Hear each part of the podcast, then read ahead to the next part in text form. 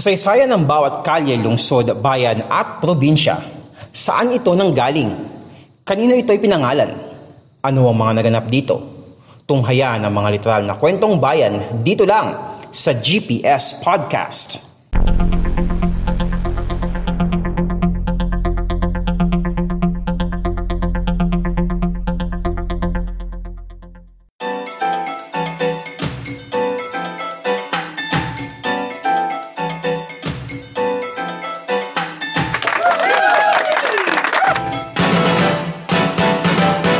What is up mga kapodcast? Ito ang podcast show na literal na kwentong bayan, ang GPS Podcast. Ano masabi niyo sa bago nating BGM, ano? Makakma kasi puro lugar yung pag-usapan natin so malamang maengganyo kayong mag-travel dahil sa mga episodes natin. Well bueno, sa episode natin ngayon, biyahing Timog Katagalugan naman tayo ngayon. Tayo ay tutungo sa makasaysayang lalawigan ng Cavite. Pero ang tanong lang, sa pitong lungsod sa probinsya, alin kaya doon yung tinaguri ang Marching Band Capital of the Philippines at bakit kaya siya tinawag na ganon?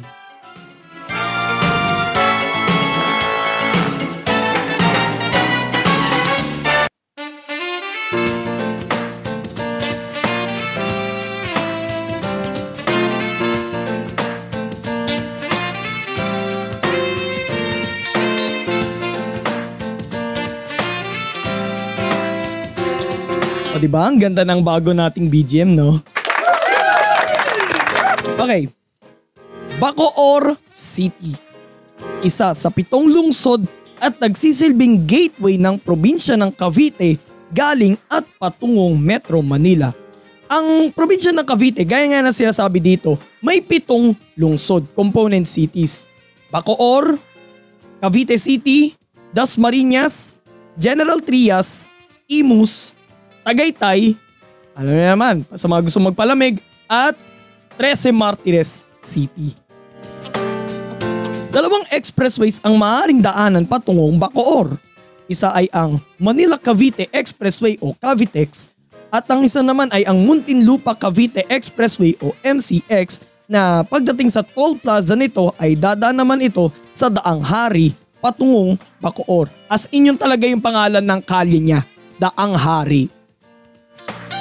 Ilan din sa mga pwedeng daanan patungong Bacoor ay ang Aguinaldo Highway na magsisimula sa boundary ng Las Piñas at Bacoor at ang Marcos Alvarez Avenue na magmumula naman mismo sa Las Piñas. Kadikit ng Bacoor ang north sa northeast ang lungsod ng Las Piñas. Sa silangan naman ang lungsod ng Muntinlupa. Sa timog naman ang lungsod din ng Dasmariñas sa Cavite na ito. Sa southwest naman ang lungsod ng Imus at sa kanluran naman ang bayan ng Kawit. Malapit ang Bacoor sa Manila Bay na nasa hilaga naman nito. Sa lawak na 46.17 square kilometers, pang-anim ang Bacoor sa pinakamalaking lungsod sa Cavite. May populasyong nasa 664,625 patay sa 2020 census ng Philippine Statistics Authority. Ito ang panglabing lima sa most populous cities ng bansa. Nahahati ang Bacoor sa 73 mga barangay na nahahati rin sa dalawang distrito. Ang Bacoor West na bumubuo sa District 1 at ang Bacoor East na bumubuo naman sa District 2. Tahong at talaba ang dalawa sa mga pangunahing produkto ng mga taga Bacoor. Subalit nanganganib na mawala ang industriyang ito maging ang pangingisda na isa pang ikinabubuhay ng mga taga doon dahil sa polusyon at paglaki ng populasyon ng lungsod. Bukod pa sa mga nabanggit na shellfish, isa pang pangunahing produkto ng mga taga Bacoor ay ang kawayan.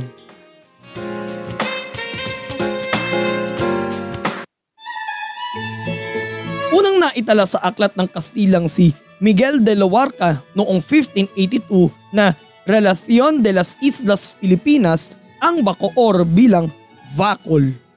Nabanggit niya, nabanggit ni De Luarca ang Vacol bilang isa sa mga villages sa Cavite na pag-aari noon ng hari ng Espanya na kanilang binibigyang pugay. Mula ang pangalang Bacoor sa Tagalog word na bakod o bakood na sa Ingles ay fence. Nang makarating sa bahagi ngayon ng Bacoor ang mga Kastila, nakita nila ang mga locals na gumagawa ng mga bakod sa kanilang mga bahay at tinanong ang pangalan ng kanilang lugar. Ngunit dahil hindi nakakaintindi ang mga locals ng wikang Kastila, akala nila'y tinatanong sila kung ano ang kanilang binubuo. Kaya naman ang naging sagot nila ay Bacood. eh hindi nila maintindihan eh. Akala nila siguro, yung tatanong nila kung anong tawag doon sa ginagawa nila. Pero ang tatanong ng mga Kastila ay anong tawag doon sa kanilang lugar. So kaya nila nasabi na Bacood. And mula noon ay tinawag na ng mga Kastila ang lugar na iyon na Bacoor. Dating bahagi ng Palanyag na ngayon ay ang Paranaque City ang Bacoor. Pinaliligiran ito no- noon ng mga matatabang kawayan na ang lawak nito ay mula Zapote hanggang Sitio, Talaba. Yung kawayanan mismo, yung bamboo groves, yung area niya ay mula Zapote hanggang doon ngayon sa may Talaba area. September 28, 1671 nang maging isang bayan ang Bacoor. Ang one-third ng Gomburza na si Father Mariano Gomez ay nagsilbing parish priest ng Bacoor for 48 years mula 1824 hanggang 1872. Pero dahil sa pagtatanggol niya sa karapatan ng mga Pilipinong pare, isa siya sa tatlong pinagbintangang pasimuno ng pag-aalsa sa Cavite noong January 20, 1872 kasama sina Father Jose Burgos at Father Jacinto Zamora. Silang tatlo ay hinatulan ng kamatayan sa pamamagitan ng garote noong February 17, 1872 sa Bagumbayan na ngayon ay ang Luneta o ang Rizal Park.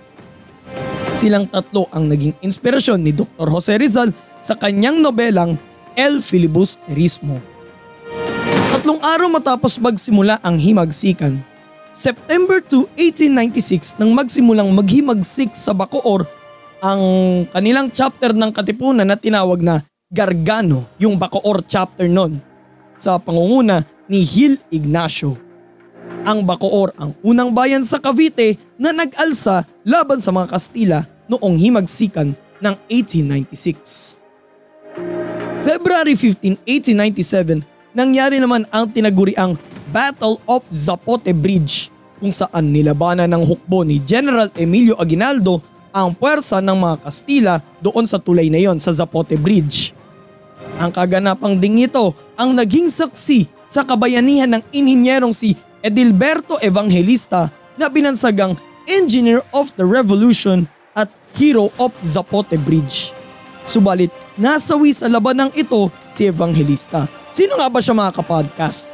Si, si Edilberto Evangelista ay isang inhinyerong nagturo ng mga military tactics kina Aguinaldo na hinango pa mula sa Europa. So parang kumaga sa basketball, parang ang dating nito sa atin, mga parang sino bang mga gumagamit, si mga, mga basketball coaches na gumagamit ng European style. Coach Tab Baldwin sa Ateneo, di ba? Sino pa ba? Parang nag-Europe nag-European style na siya ni si Coach Timpon eh. Mga ganun ba? Si Edilberto Evangelista din ang nagdisenyo ng mga kuta, barikada at mga trencherang magsisilbing depensa nila laban sa mga Kastila. July 4, 1898 nang magsilbing kabisera ng Philippine Revolutionary Government ang bayan ng Bacoor. Nagsilbing executive house ni Pangulong Aguinaldo ang bahay ni na Juan Cuenca at Candidat Chavez. August 1 the same year nang magpatawag ng pulong si Pangulong Aguinaldo para panumpain ang mga nahalal na municipal at provincial president, municipal at provincial president at para pagtibayin ang bagong Act of Independence na isinulat naman ni Apolinario Mabini. Matapos ang pagpirma ni na Pangulong Aguinaldo at ng dalawang daang mga delegado, ito ay pinagtibay sa Malolos Congress. Ang pagpupulang na ito ay tinuguriang Bacoor Assembly of 1898, the solemn proclamation of independence by the Filipino people.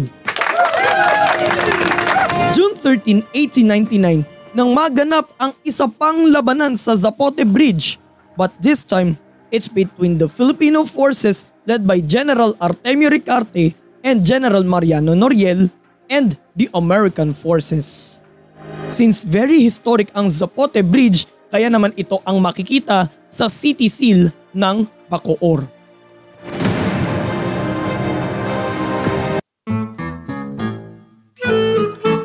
Panukalang batas ang inihain noong 1997, 2000 at 2007 kung saan ina-upgrade ang Bacoor into a component city.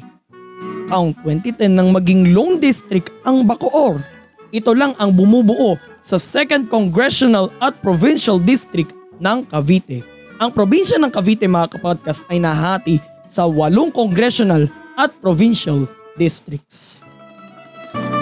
July 25, 2011 nang pirmahan ni Nooy Pangulong Noynoy Aquino ang Republic Act No. 10160 na siyang nagtatatag sa lungsod ng Bacoor. Niratipikahan ito sa nangyaring plebisito noong June 23, 2012 kung saan 36,226 sa 40,080 registered voters mula sa Bacoor ang bumotong pabor sa cityhood nito. Dito na opisyal na itinatag ang lungsod ng Bacoor.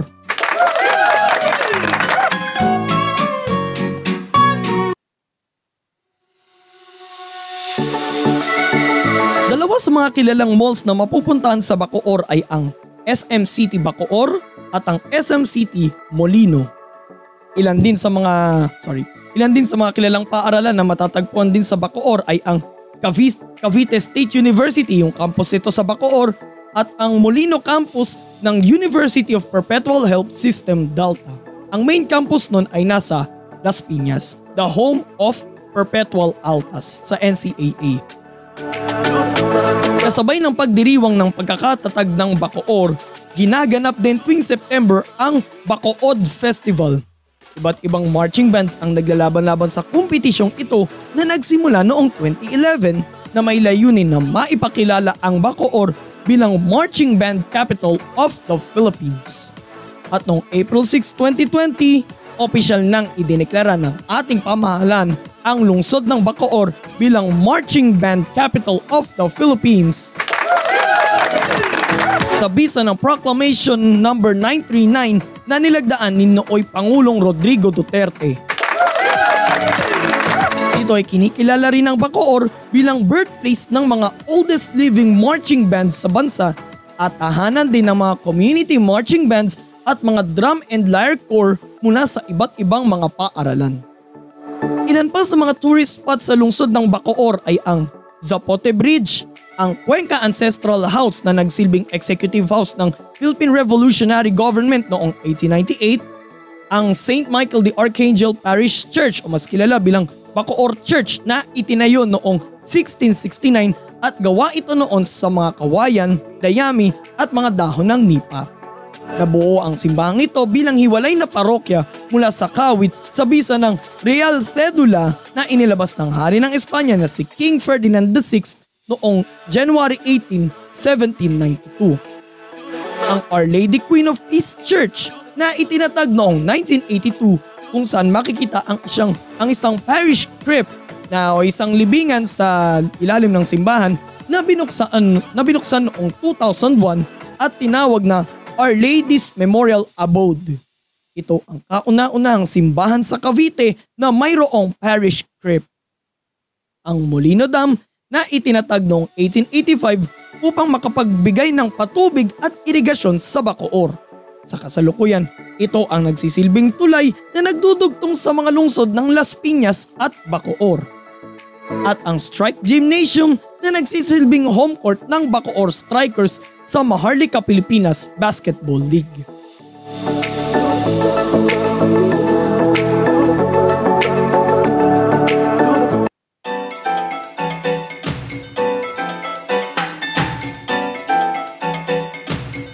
Sobrang makasaysayan ng probinsya ng Cavite, maging yung ilang mga bayan at mga lungsod ay may mga kwento rin ng ating kasaysayan. So kaya isa rin ito sa mga gusto kong mapuntahan kasi yung mga lugar na gusto kong puntahan is gusto ko yung may kinalaman sa history eh, di ba?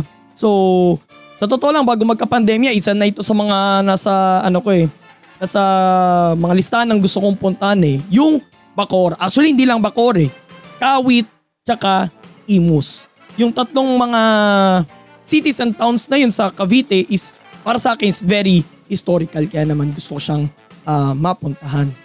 And, huwag kayong mawawala sa susunod nating episode dahil iyon na ang ating episode 100!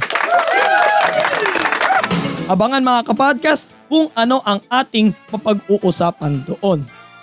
More episodes coming your way so please follow us on our social media accounts, Podcast Demands, sa Facebook, sa Instagram at sa TikTok and mag-subscribe po kayo sa ating YouTube channel Podcast Demands and don't forget to click the notification bell button and mapapakinggan nyo po ng libre ang GPS Podcast sa ating mga audio platforms. Ito po si Mans at ito ang podcast show na literal na kwentong bayan ang GPS Podcast. God bless everyone. God bless the Philippines. Purihin po ang Panginoon. Kita-kits mga kapodcast para sa episode 100 ng GPS Podcast.